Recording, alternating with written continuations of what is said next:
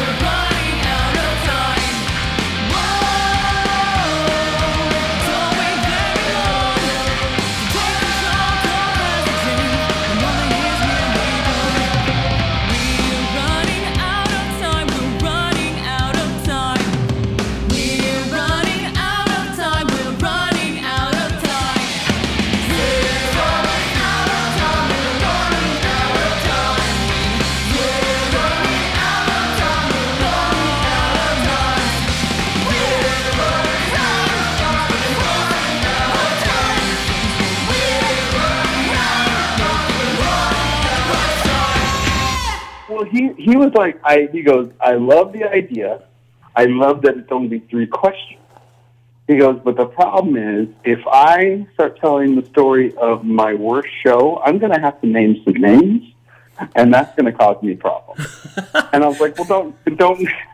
Yeah, don't like, name names. and he like gave me this look like I was the biggest idiot ever. He was like, "I'm gonna name names," and I was like, "I was like, all right." He's like, "Ask me again in a little while," and I was like, "Okay, all right." He was one of the first people I asked because we're friends, and uh, he was like, he was hilarious. But I haven't asked him again, but I will. Yeah, yeah. And then I Season three. Started the, the, yeah. Well, I just started the new season, and I had to do um, my first guest was is Sean Yseult this week. I just put it out. Sean Yseult of White Zombie, Yep. and mhm. she's awesome. Yeah. And uh, she loved the idea too, and she was like, "Listen, the last two podcasts that I have done, I mouthed off, and I I totally went viral. So I'm not going to do it. But I'm not doing any more podcasts. But I love your idea. Will you let me type them up for you?" And then I was like, "That's what? Uh, what do I do with that?" like, so. I, yeah. I'm trying to do a podcast. So I, I did a written article this week that's just website only, uh, 3gigspodcast.com, where she shares her stories. And then next week, we start season three, and I, I have regular podcast episodes. So Awesome. those are my two weird no's. I, oh man, and well, those those are decent no's though. Yeah, I'm going to get Jello on the show. It's going to happen. Oh yeah, totally. um, so, but okay, we will get into your three gigs. But before we do, Tsunami Bomb is back in action in over a decade, Yeah. and you have two brand new songs that you put out. Um, Yeah. how did that come about? Getting back together and writing songs and stuff again. Well, Tsunami Bomb uh, was a band I started back in oh man, 1998, and um, I was uh, Yeah, that's like 20, 20 years ago now. Yeah, it's exactly. We had a we had a 20th anniversary show earlier this year, which is super weird, but um, but it was it was fun. We try not to mention like, oh, we're 20 years old now. Oh, and But, I, I um, had to be the idiot to do that.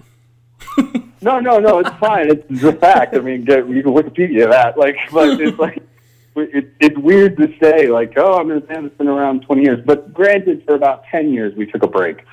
So, um, but uh, we the band was really busy and it really was intense and it kind of fell apart sort of slowly, kind of broke apart. And I had left in 2003 and it finally ended in 2005. And um, it did a it did a partial reunion of the last lineup in 2009. And uh, I never, even though I had left performing in the band, I never stopped being a member. I started the band, I named the band, I was one of the primary songwriters. Like I never stopped being in it. I just didn't play with it anymore. So I've always owned it or been part of the ownership of it. But so Kung Fu Records came to to us, and that was the label that had put out everything for us. And Kung Fu Records at the time, for most of its existence, was owned by um, Joe Escalante and Warren Fitzgerald from the Vandals. And they kind of hit me up, and they were like, because I I'd been working with them, doing you know helping them out with the label, kind of redo you know revitalizing it. Yeah. And they were like, you know, Tsunami Bomb still sells. And I was like, really? That's always good. I mean, royalty statements aren't humongous, but I know they keep, they keep coming, so that's good. And he goes, no, people are still interested in it. And I know you have a lot of unreleased, like out of print EPs, not unreleased, but out of print stuff. Like you have seven inches and, and CD EPs you did in the early days, and, and they're not in circulation. He goes, I'd like to put them out. So we went back and forth. And then I approached the rest of the band, mostly the, uh, you know, more original lineup, or original-ish, I should say. Unfortunately, Tsunami Bomb has been one of the bands where there's just been a lot of people for it. Uh, it wasn't what we intended, but it's just how it happened. And so they really convinced us, like, no, people want you to come back and and put stuff, put this stuff out. And then, so we were all we all agreed to do it, and that became the collection Trust No One, an LP collection that's out on Fu Records, and it has all of our early stuff. And while we were talking about putting that together, we realized, like, well, you know, if this comes out, it's just going to come out, and no one's going to really notice. It'll just appear on a record shelf, and people will find it if they find it. But, like, what brings anybody's attention to it?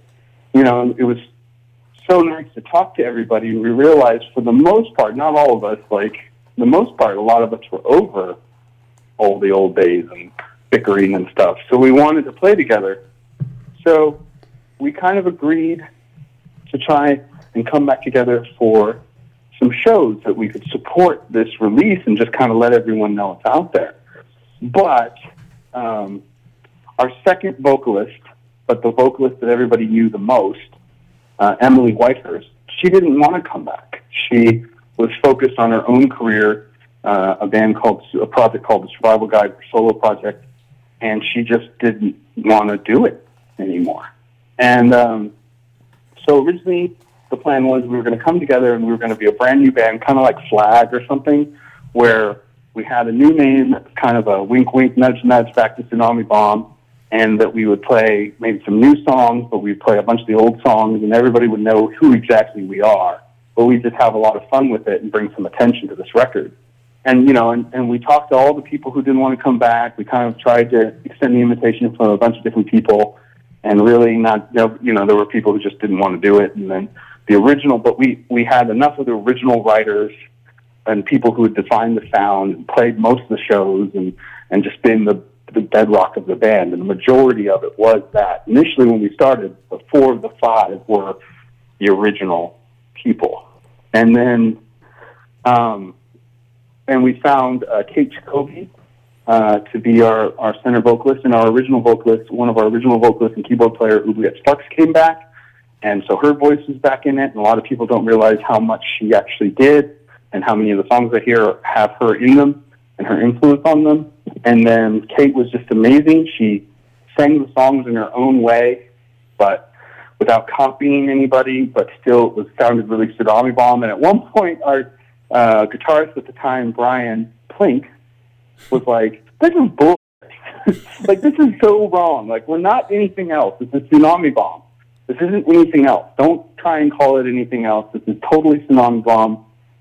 Let it be Tsunami Bomb. You started it. You came up with the name. You wrote most of the song. Stop it. It's you know let everyone just deal with it. You know they'll get used to it or they won't." And I was like, "Well, I couldn't think up another name anyway." and it did sound like Tsunami Bomb. Like, and everybody who came in and saw it play, they were like, "Oh my god, this is Tsunami Bomb." So it just felt right, and I was like, "Okay, well then I said, you know, I talked to like, I even talked to Jello, who I mentioned earlier. I talked to him about it. I talked to a lot of people about it because I didn't want to be a situation like the Dead Kennedys. I didn't want it to be an ugly situation or weird, but nobody was fighting, so that helped. And so we just went about trying to do the shows in a way that paid tribute to it and did it tastefully. And then as we kept playing shows, it just kept getting bigger and doing better. And of course, we had that initial response where people were like, no, no, no. you Yeah. always get a little bit of those that people who were just weren't into it. But we are still going two years later, and, you know, it just, it went quickly from just doing a couple shows together to kind of, you know, spotlight this record to then starting to write songs again, and then people really responding to those and really loving them, and and then the live set, them executing correctly, and and then Kate just winning people over constantly, and it's like quietly without any like super huge marketing money or any craziness. We didn't come back and go Tsunami Bomb's back. We just kind of just quietly kept building it up, and it's just been so much fun, Yeah, and and it, it's worked so well. it's it's that's made its how it way all the way up here, up in Canada. Yeah, no. Yeah, it's it's you know we got to play. We actually not on your side of the country, but we got to play recently. You know, just earlier this year we played Pouzza Fest, and that was incredible and crazy. And it's just, it, you know, I mean, and it, if it didn't feel like Tsunami Bomb, I wouldn't do it. I wouldn't let it be Tsunami Bomb, but it really does.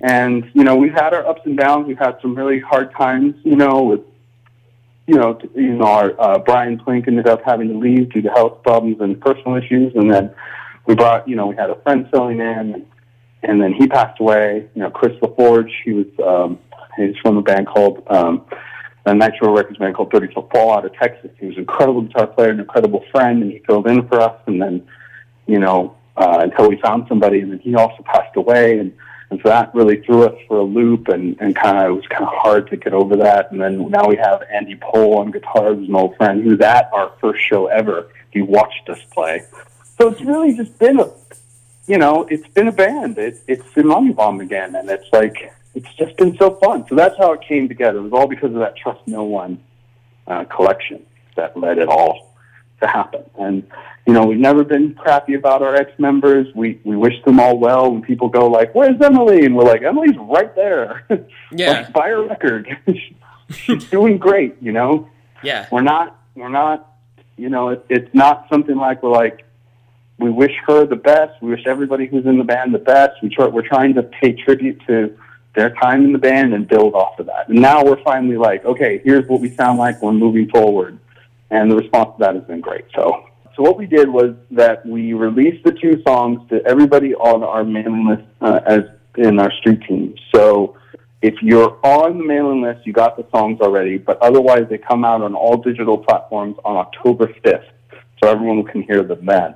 But if you wanted to hear them now, you can go to tsunamibomb.net or our Facebook page, and there's a tab there, and you can sign up on our mailing list, and you'll be sent the songs immediately to download. You can have them. That's how we did it. So let's start it off. What was your Okay. very first show?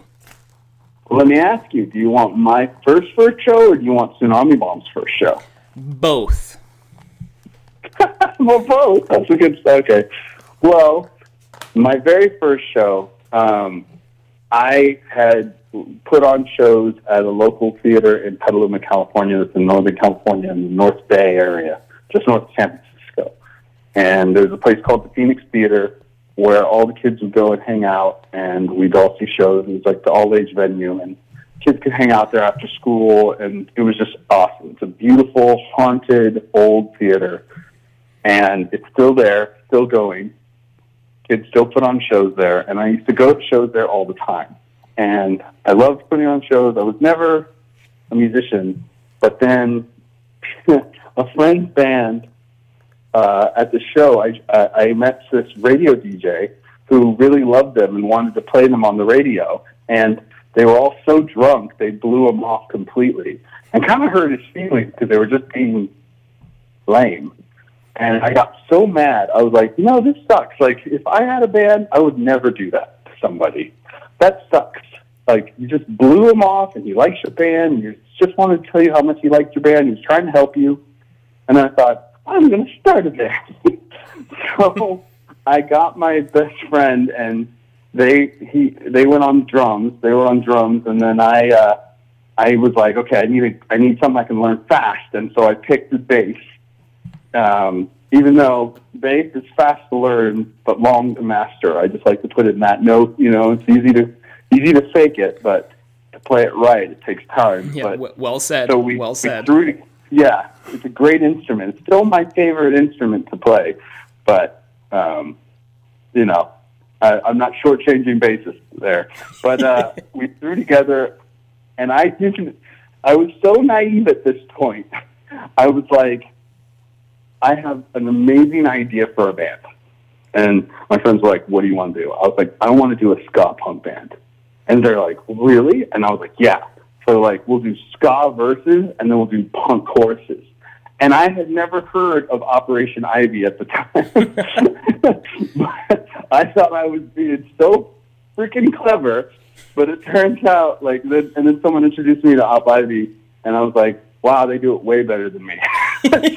so, but we started the band and we called it Generation Y.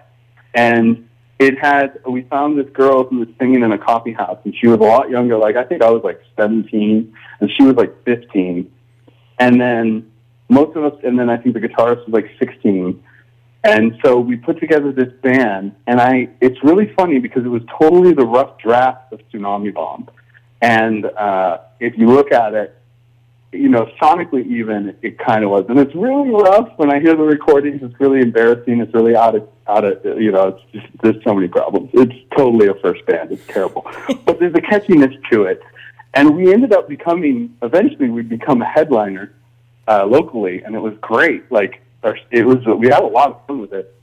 And uh, the first show was at the Phoenix Theater, and I let my parents convince me that what would be cool was for me to wear this brown leather vest, It's like biker vest, and I look, I, I I see the pictures of myself, and I look uncomfortable and ridiculous. And God bless them, they meant well. And honestly, right now, I probably look way hipster and cool, but back then, I was just so embarrassed the whole time, and I was super terrified, and I was just so scared. I thought I was going to throw up. Somebody, you know, like I was talking about this with with uh, Sean Gasol too. It's like somebody thought I was like at one point asked me if I was like on something, and I wasn't. I was just throwing up because I was so scared. And we played like six songs, and we covered um, this one song from a band we liked on the seven inch we found. Turns out they were a local band. Turns out they were there. Luckily, they found it flattering. Whoa. we didn't even know. Like we were so naive about everything. Even though I went to shows, I was just not a cool punk kid. I was the weird, awkward punk kid that didn't talk to anybody and didn't know what to do. And but we played it, and the show went really well. And though I was terrified, it was like one of those moments where you're like terrified the whole time, and it feels like it's like 300 hours, but at the same time, it went by so fast. And I just after it was done, we're like, we got to do that again, you know. And it got easier from there, but. But Yeah. that's the story of my very first show ever. I I feel like that's a lot of people's first shows. They're either really mm-hmm. nervous or something goes really wrong or really right. And regardless Right. of what it is, it's it, it brings them back to to keep going and playing more Yeah, shows. it's just a bug. It, you know, Matt Freeman from Rancid, the bassist. I'm gonna actually name drop here because this is such a, such a great thing to say. He deserves credit that he said this to me. He said, "We play music not because we want to, but because we have to. We have no choice. We have to do this." And I have to say that's really true. Like, I, you know, people, this is a really dumb thing sometimes to, to decide to do and to devote parts of your life to. But it's also the most amazing thing. And it's either for you or it isn't. Like, you're either the type of person that can squeeze into a small box and sit there for hours and then carry a bunch of stuff and get it all on stage and then just like go crazy and then move on and do it all over the next day. You know, it's like, or you're not. So, yeah, yeah, exactly. Uh, you either got it or you don't. yeah, you either want it and you love it and it just grabs you against all sense or reason, or it doesn't. And yeah, it, it was it was definitely my story isn't that much different. I mean, and if you think about it, this is something I also tell people. Like everybody who likes music, you know, music uh, musicians, even the coolest musician you've ever seen, like whoever you're picturing in your head, that's just awesome. Like they're just music nerds. Like you don't get that good because you have a ton of friends. I'm not saying that there isn't somebody with a bunch of friends out there that can't be a great musician, but it's generally because you have you didn't do anything else except for like learn your instrument, practice singing because you were lame Yeah. at one Yeah. part. You know, so it's like a good thing to remember every time you're looking at any rock star or any musician or anything. It's like they're just a lame ass that like practiced their instrument because they couldn't do anything else, and that made them cool. Yeah. But you know, they're just nerds, and they were terrified on stage their first time. Everybody is. I know I looked lame. I have the photos to prove it. I looked really lame. It's shocked that I managed to overcome that. Everyone's first show, they didn't look awesome. I look like Richard Marx in a black, in a brown leather motorcycle vest, wishing he wasn't there. it was terrible. It was just terrible. That's great. That's great. Okay, now the first show that Tsunami Bomb ever played. Well, Tsunami Bomb played its first two shows in a weekend. Um, we initially put together a show at the Phoenix Theater. Again, that was the home place where everyone hung out. I was in another band initially, uh, a rap rock band, if you could believe that. That just kind of happened to me, and we had almost gotten signed and into the majors, and because it had great songs and it was totally cheesy, but it was working.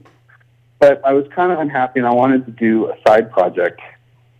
And I thought of the name while we were playing with this. Um, there's a band that was I don't know if they're still around. I'm sure they probably are. They called the White Trash Debutantes, and Okay. they were uh, fronted by uh, Ginger Coyote. But she had these two Japanese punk girls as like dancers and backup singers.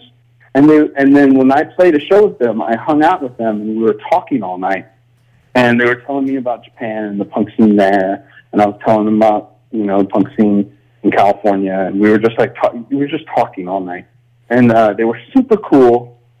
I was way too nerdy to hit on them. I wish I could have, but um, but like it reminded me how much I was into Japanese culture, and I wanted to name the band something that sounded like an anime or a manga. Oh yeah, I thought it would just sound so much cooler if I did that. So I started thinking about what this project would be called and like how, you know, I started putting together these cool Japanese words with stuff that sound like a cool weapon, and I, I eventually came up with tsunami bomb. The first person I asked to do it was this girl who's who I become friends with at the Phoenix Theater. Her and a group of friends, and she had like, she's just you know when you meet somebody and they just stand out. She was a lot younger than me, and in fact, she'll kill me for mentioning this.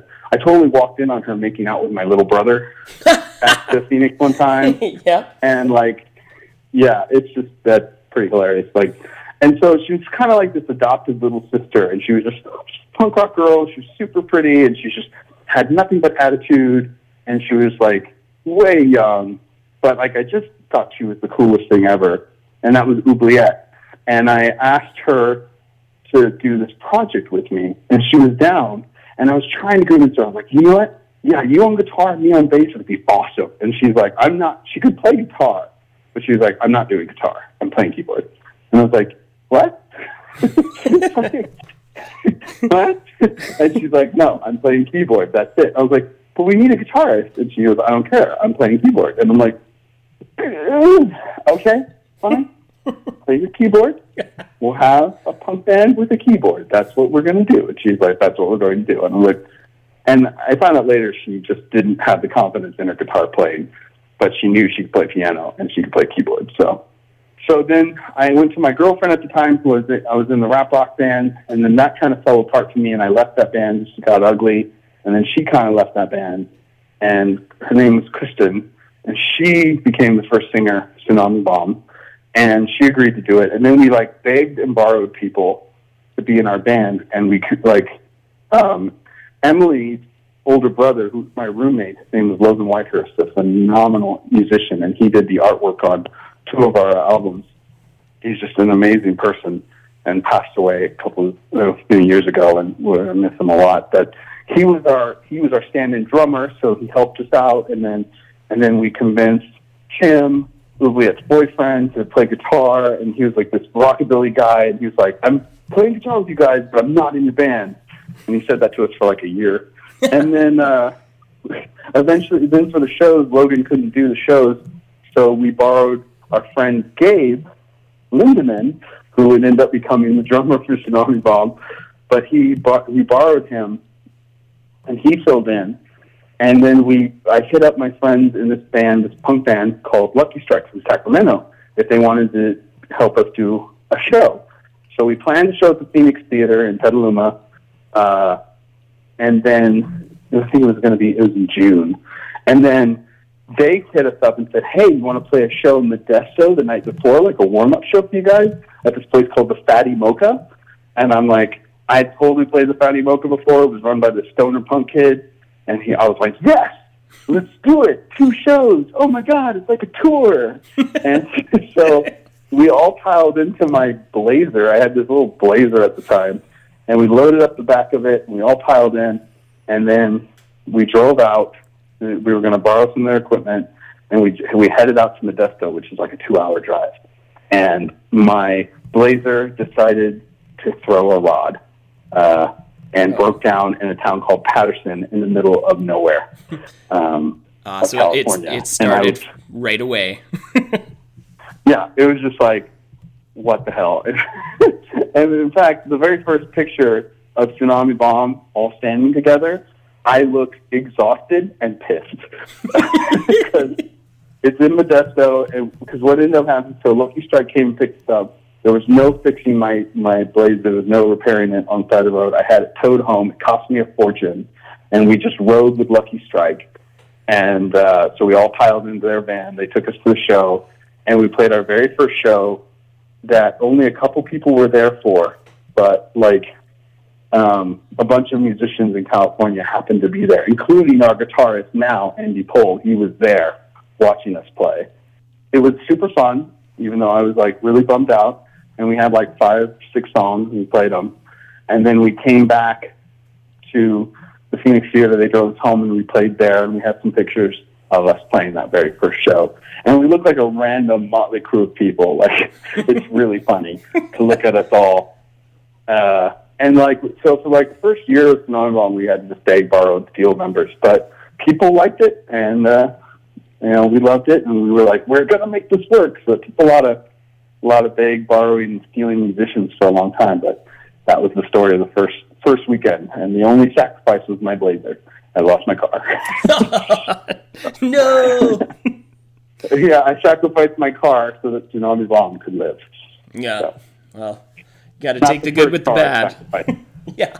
Yeah, it's definitely not the first car I sacrificed to Tsunami Bomb, to be quite honest. So, you know, Yeah. but that's the story of my first show. It was Right brutal. Yeah. I think we we slept at Fatty Mocha that night, and I think I was like accosted by like a skinhead girl that wouldn't leave me alone. It was really weird. So, yeah. it, was a, it was a bizarre evening.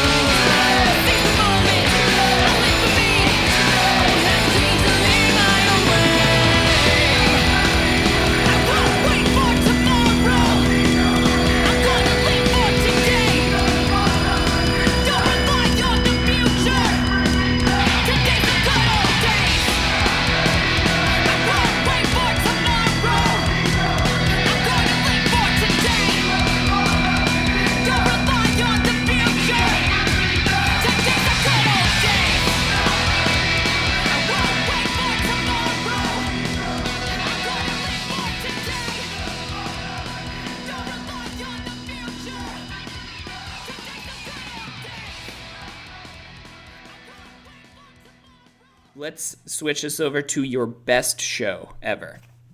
My best show ever is a tough one, as many people have, because there have been a lot of really amazing moments in my life. I will tell one of them. Uh, this is not the only, but um, one of them started really bad. It was actually in, God, it had to have been, I feel like it was Portland, Oregon and we were on tour with the Vandals. And on the trip, the guitarist at the time uh, in Tsunami Bomb, I for to clean the windows of her van that were dirty, I, I climbed up on the wheel well and using my hand steady on the on the on the, the side of the windshield, I was cleaning um, cleaning the window, and uh, he didn't look, and he jumped in the van and slammed the door on my hand, and the tip of my middle finger on my fret hand on my my my left hand just went immediately black, and I was like on the ground, like it was so painful. And there was no blood or anything, but then all of a sudden it just turned black at the tip of my finger. The nail turned black, the finger was turning black. And for the next few days, it was so hard to play because I had to play without hitting the finger. And if I touched that finger at all, I felt like I was going to pass out Oh man. and my sister was working merch at the time. And see, I should have been smart because we went. I don't know. I can't, I'm trying to remember the order of shows, but I think we played like we went into Canada. So we played in in in uh, Vancouver. I you know I should have gone to the doctor there where it was free, but uh, no, no, I didn't do that. Yeah. Uh, so my sister was like working merch for us, and she was kind of annoyed with everybody because everybody was kind of downplaying the injury and kind of like, oh, he's fine, he's fine. Oh, he's just kind of, you know. And even even the guitarist at the time, I think he felt like I was trying to make him feel guilty or something. He's like, no, you stop stop complaining about it. And I was like, it really hurts. and so before the Portland show, so it started out bad. Uh, Before as we get to my sister, my little sister, she she actually works sometimes as the tour manager for Tsunami Bomb. So she's always been like. Uh, back then, she was merch. Like she's come in and out of Tsunami working for Tsunami Bomb, and she she like definitely a no nonsense, takes no bullshit, like not playing games kind of girl. She's awesome. And she was like looking at my fingers. She's like, no, that's it. We're taking him to the hospital. This is stupid. And so we get to the Portland venue, and they're like, we don't have a lot of time. We had like five hours. We got there that early. And of course, the hospital took forever. And, you know, they finally could bring me in, and the doctor takes one look at it, and he's like, oh, I see what's wrong. He's like, um, he goes, I don't know if you broke it. I mean, we could get X-rays. And I was like, I don't really have time. I got a show coming up. It's, it's I've been here for hours. And he's like, Yeah, yeah, yeah. Okay. Um, well, it's a it's a blood buildup, so I'm gonna drill a hole in your nail. And I was like, You're gonna drill a hole in my nail? And she, he's like, Yeah, yeah, yeah. It, it, it, this this will work. And I was like, Okay. I'm like just like totally freaking out now. Like, drill a hole in my nail. And he goes, No, I promise this will work. And so he comes back and he gets this like big face mask on, and and I'm just terrified. And he comes in with this thing. He sets my hand down. And he's like, "Okay, you ready?" And I was like, "Okay." And then he like just touches the nail, like burns a hole. It's like a little, almost like a soldering gun or something. He just kind of lets down and goes, and as soon as he does it, blood squirts across the room, hits him in his face mask, which is why he had it on. It just shoots out. He covers it up. Blood just comes out everywhere. I immediately, like, it's like, oh, I just suddenly was like, oh my god, I'm out of pain. Oh my god, that feels so much better. Like it was the pressure buildup of the blood being crushed and it swelling and not having anywhere to go underneath the nail. So as soon as he drilled a hole in it, the bleed it was bleeding underneath the nail. It just didn't clear out of it. So as soon as he drilled the hole and relieved the pressure, I was like, oh my god. So he's like, no problem. And I was like, oh my god, this is the best. So we wrapped it up. We drained. I drained it a whole bunch. It's so super gross, but I was so out of pain, I couldn't. I couldn't believe it. That's Wrapped it up.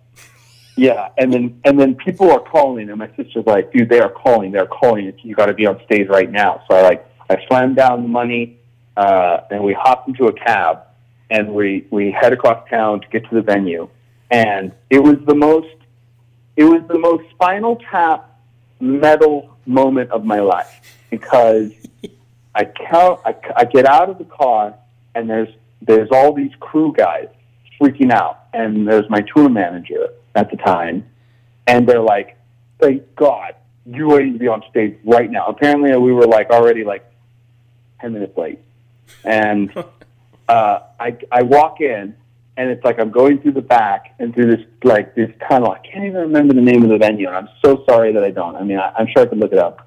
Uh, and I'm going through there, and there's just people like walking with me, like it's like right out of the movies that they show rock stars or the behind where, where like everybody's walking you up, and everyone's like, "Out of the way, out of the way, come on, come through." and I'm walking up, and I, I I get to this, I get closer, and as we're getting closer, I hear I hear this noise.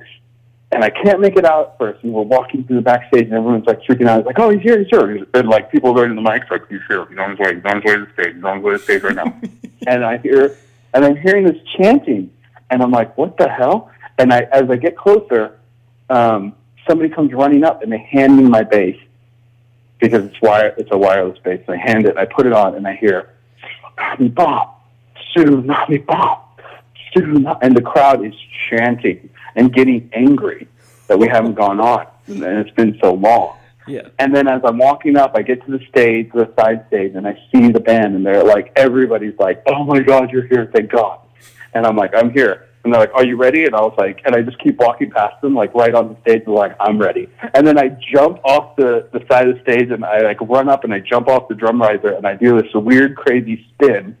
And another one of the one of the more rock star moments, like this pirouette in the air, and I land and I just strum the bass really loud, so it's like, and everybody just erupts in cheers, and then the band comes out, and then we like uh, Gabe like hits the sticks, like, and then we just jump into a song, and the crowd goes insane. Like they start cheering, and then like there's just moshing and crowd surfing, and the show's insane, and people are losing their minds, and I'm spinning around like a crazy person because it's the first time I can actually use my middle finger. I was so happy, and blood. Uh, it started bleeding again, so blood came all down my arm and was like all over the bass. It was super crazy. It was an amazing show. And like, and then when we finished it, people were just like, it's just the applause was thunderous and crazy.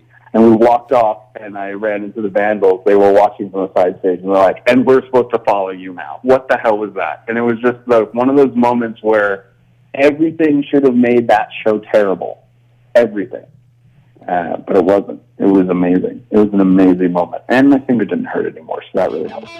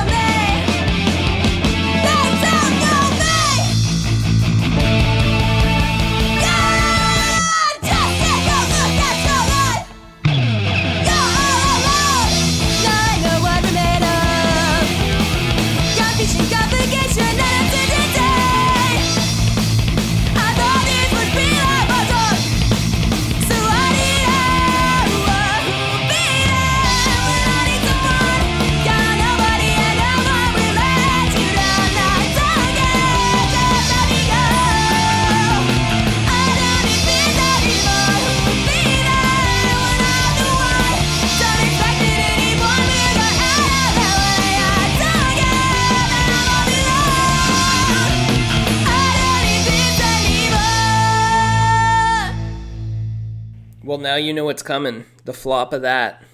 The worst gig you've ever had.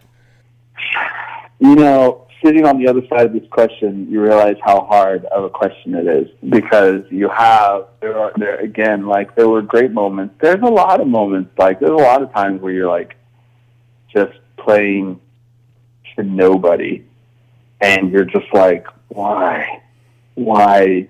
I mean, I remember one show in North Virginia, and the only dude that was there was a guy in a tigger, dirty Tigger outfit, and he proceeded to roll around on the ground in the whole room in front of us.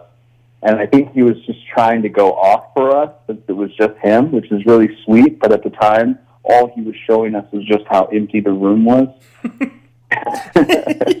and and then there's like other moments where the band was just you know bands just getting fights and you're all just annoyed with each other and you just want to go home and you're just up there and you're trying to make the best of it and pretend like you're all like buddy buddy but really you just want to take your instrument and smack it over the head of, of all the others you just and want to get as far away from them as possible. Uh, and then there's times where it's a full crowd and they're just not having it. They just aren't having it. You know you are you are putting all this energy out to them and they are just sitting there like not caring. And you Yeah. can feel that they don't care and it's just the worst. Um, i'm going to tell a story that didn't so of those many stories that i had i'm going to talk about a moment that didn't happen in tsunami bomb. It happened in another punk band that i had uh, while we were on tour. And um, it was it was less of a show, but more of a moment. But it was one of my least favorite moments ever because we were on tour with NoFX, Strike Anywhere, and Dead to Me. And Dead to Me and us kept flip flopping being first and second. And on this day, we were first. And I feel like this happened when I think about it, I think it was, it was I think it might have been Denver, but it could have been somewhere else. Um, it was somewhere in the Midwest, like that, and I'm not sure why, but everybody in the band decided that they wanted to cover. And this is not Tsunami Bomb. It's a band called Love Equals Death, which is a terrible name, I know, but that's what it was. and they all decided one day while I was maybe sleeping and I woke up in the van to find out that the entire band had decided they wanted to cover the song Living on a Prayer by Bon Jovi. and I I was like, "What?" And they're like, "Yeah, it's going to be sweet." And I was like, "No, it's not." Yeah, no. that's a terrible idea. And they're like, no, you don't even know. And I was like, yeah, I do know. That's a terrible idea. Uh, and they're like, no, it's going to be sweet. Trust me. And I was like, no, no, this is terrible. That, that, that's the worst idea ever. And they're like, getting mad at me because I'm like telling them, no, okay. I was like, all right, let me stop for a second and just pretend that we're not in a punk band playing to punk audiences and you want to play an arena rock song, a big hair metal arena rock pop song from the 80s that nobody finds interesting. It's not even ironic right now. It's still not, uh, it's not ironic, ironic, and it hasn't been enough time. But you want to play this song in front of a NoFX crowd, but okay. But that is an arena song, like big amounts of guitars layered on that track with like huge backing vocals. Whoa, living on a prayer. Like there's no way that we are going to interpret that song in a new way that's going to blow anyone's mind. It's just going to sound small and awkward.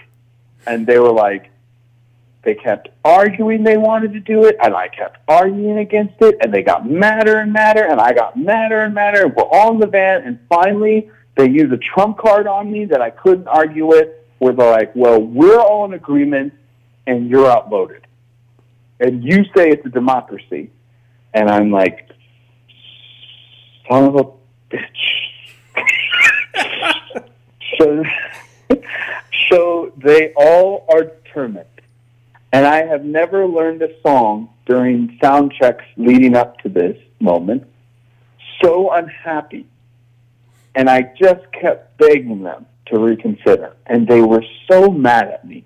Like, they never really forgave me for how angry I got, how bothered I was. And I wish I could have just played. And there are bands now I think that could pull it off. But I still say that's one of those songs that's like, you know, if you love that song, I'm not saying it's a bad song. I'm not even saying it's a bad song.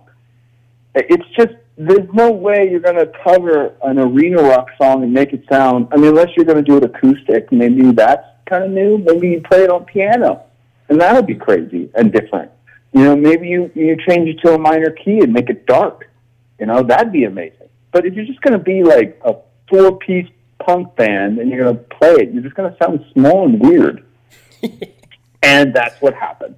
Yeah. So we get to the show and we're playing the set. And this band was one of those bands that you had to see live to get. Like for some reason, like our you know the recordings are fun and everything, but it's really live that this band worked, and it's what got us signed to Fat at the time, and you know, um, and we just will we would just win over audiences because we just went for it. You know, we just would full on go for it, and people were going off.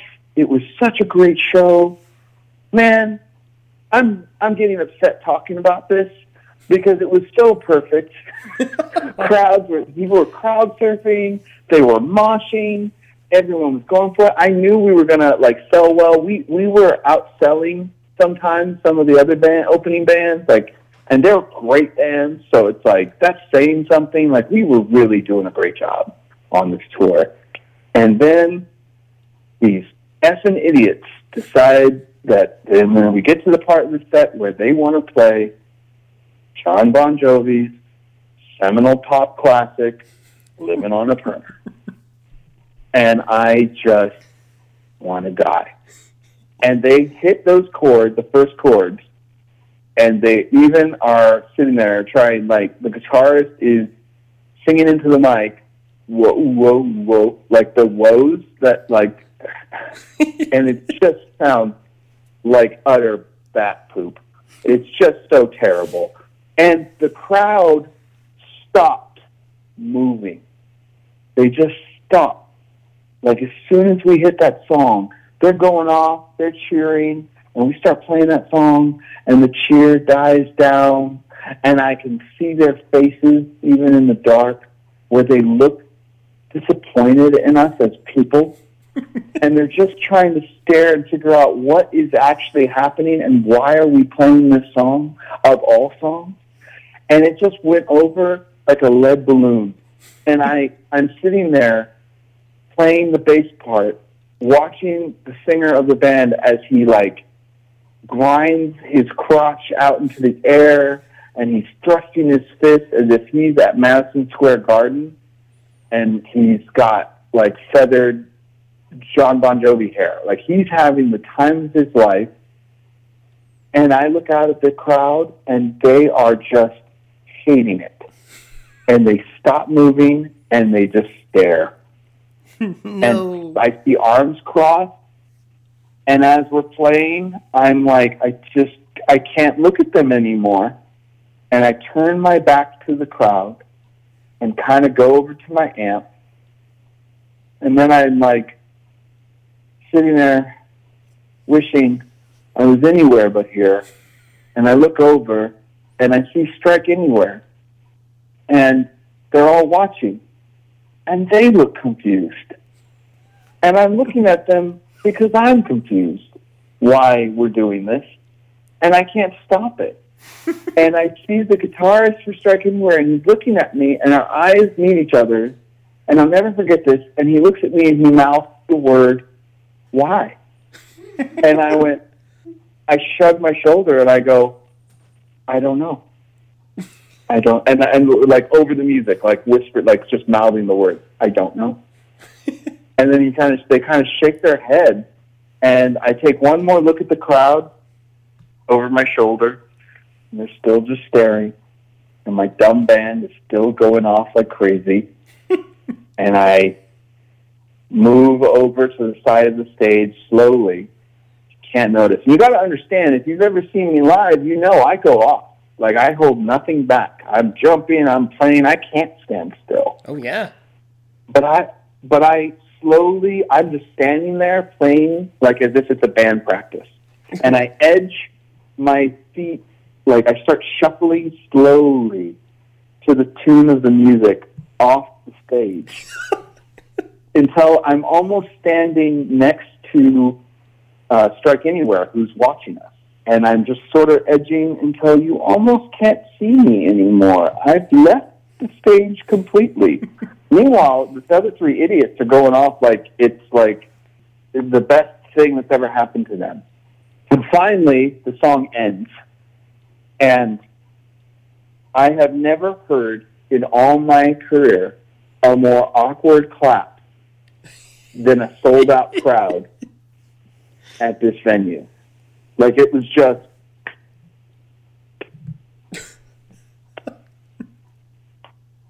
like even the people clapping were embarrassed to even clap. They didn't know what else to do. Or perhaps they were clapping because it had finally ended. yeah. Yay! It's done. And then we had three more songs, and you know that was like a talking break. And then we jumped into three more songs. I came back on stage, you know, edged back in.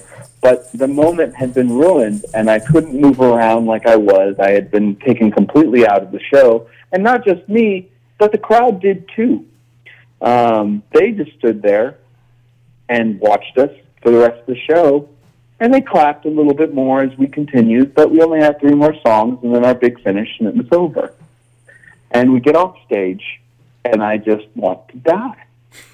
And the singer comes up to me, and he's like, "I told you it was going to be sweet."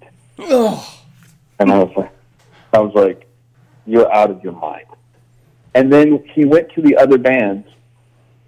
And then Dead to Me plays after us, and then they cover uh, a Misfit song, and people lose their mind. And I feel like, I know this didn't happen, but I mean, I almost feel like I could have had a single tear running down my cheek as I watched them play this cool cover that everybody went crazy to, going, that could have been us. We could have covered, we could have covered somebody else cool. Like we could have covered, I don't know, Minor Threat. That would have been fun. Well, the Op Ivy, we could have done that too. You know, why not? You know, um, look look at the crowd. They love they love the Misfits. We covered Bon Jovi because that's the kind of band I chose to be in. I don't know when that happened, but that apparently is what happened. and so the the epilogue of the story was is that my the guys in my band went to everybody else on the tour and were like, "Wasn't that sweet?" And they, everyone was like, "No, that was terrible," and they got really upset. And then they they insisted on playing it the next day, and we did, and I was miserable again. And again, the crowd stopped moving. Only this time, they the three of them seemed to be removed from their own space to notice that the crowd stopped moving whenever we played that song, and then that ruined the entire show for the rest of the set. And finally, after that next night, they retired the song, and I could just say, I tried not to say anything, and at one point when it came up, I was like, I told you. And they never forgave me. In fact, I think it led to the breakup, or at least my leaving of that band, of them, because they even said the day that I left, they're like, well, you never really like all the things we want to do anyway. And I was like, yes, that's true. Yeah. I don't. So you And, you could you know. say that Bon Jovi broke up that band. Well, you know, a lot of things led to me leaving that band. I had a lot of personal issues at the time that were very hard and stuff like that. But when they were like justifying their them going, yeah, it's probably good that you go. They were like, yeah, you're not really into what the rest of us want to do anyway. And I was like, yes, that's true. And I thought about the Bon Jovi moment when they brought that up, and I'm pretty sure they were thinking about that too. and that, my friend, was the worst moment on stage that I've had, where I just couldn't control it, and I was uh, a victim of democracy. I'll never forget. NoFX also commenting on. It's like I heard. I just remembered it. Uh, Fat Mike say like, "I heard you played uh, living on a prayer? And I was like, yeah, yeah, yeah. Why? uh, my band's my band's stupid. And he's like, I think he was like, yeah, my band's stupid sometimes too. Just trying to be supportive. yeah, he was just trying to be nice. it was like when he was like, "What?" and his founder figure say, "Why?" And I was like, "I don't know. I don't know, man. I don't have an answer. I didn't want to do it. They thought it would be sweet." That's so sad. Yeah, I'm actually upset about it now. I think I'm still mad. It's been years. Still mad about it. Still, still mad. That had to have been like 2005, 2006. I'm still pissed. terrible, terrible show. Oh my god. yeah. Screw those guys. I hope they hear this. I hope they hear this radio show. Yeah, you guys were idiots. Why'd you do that? Stupid. I'll uh, I'll hashtag about them.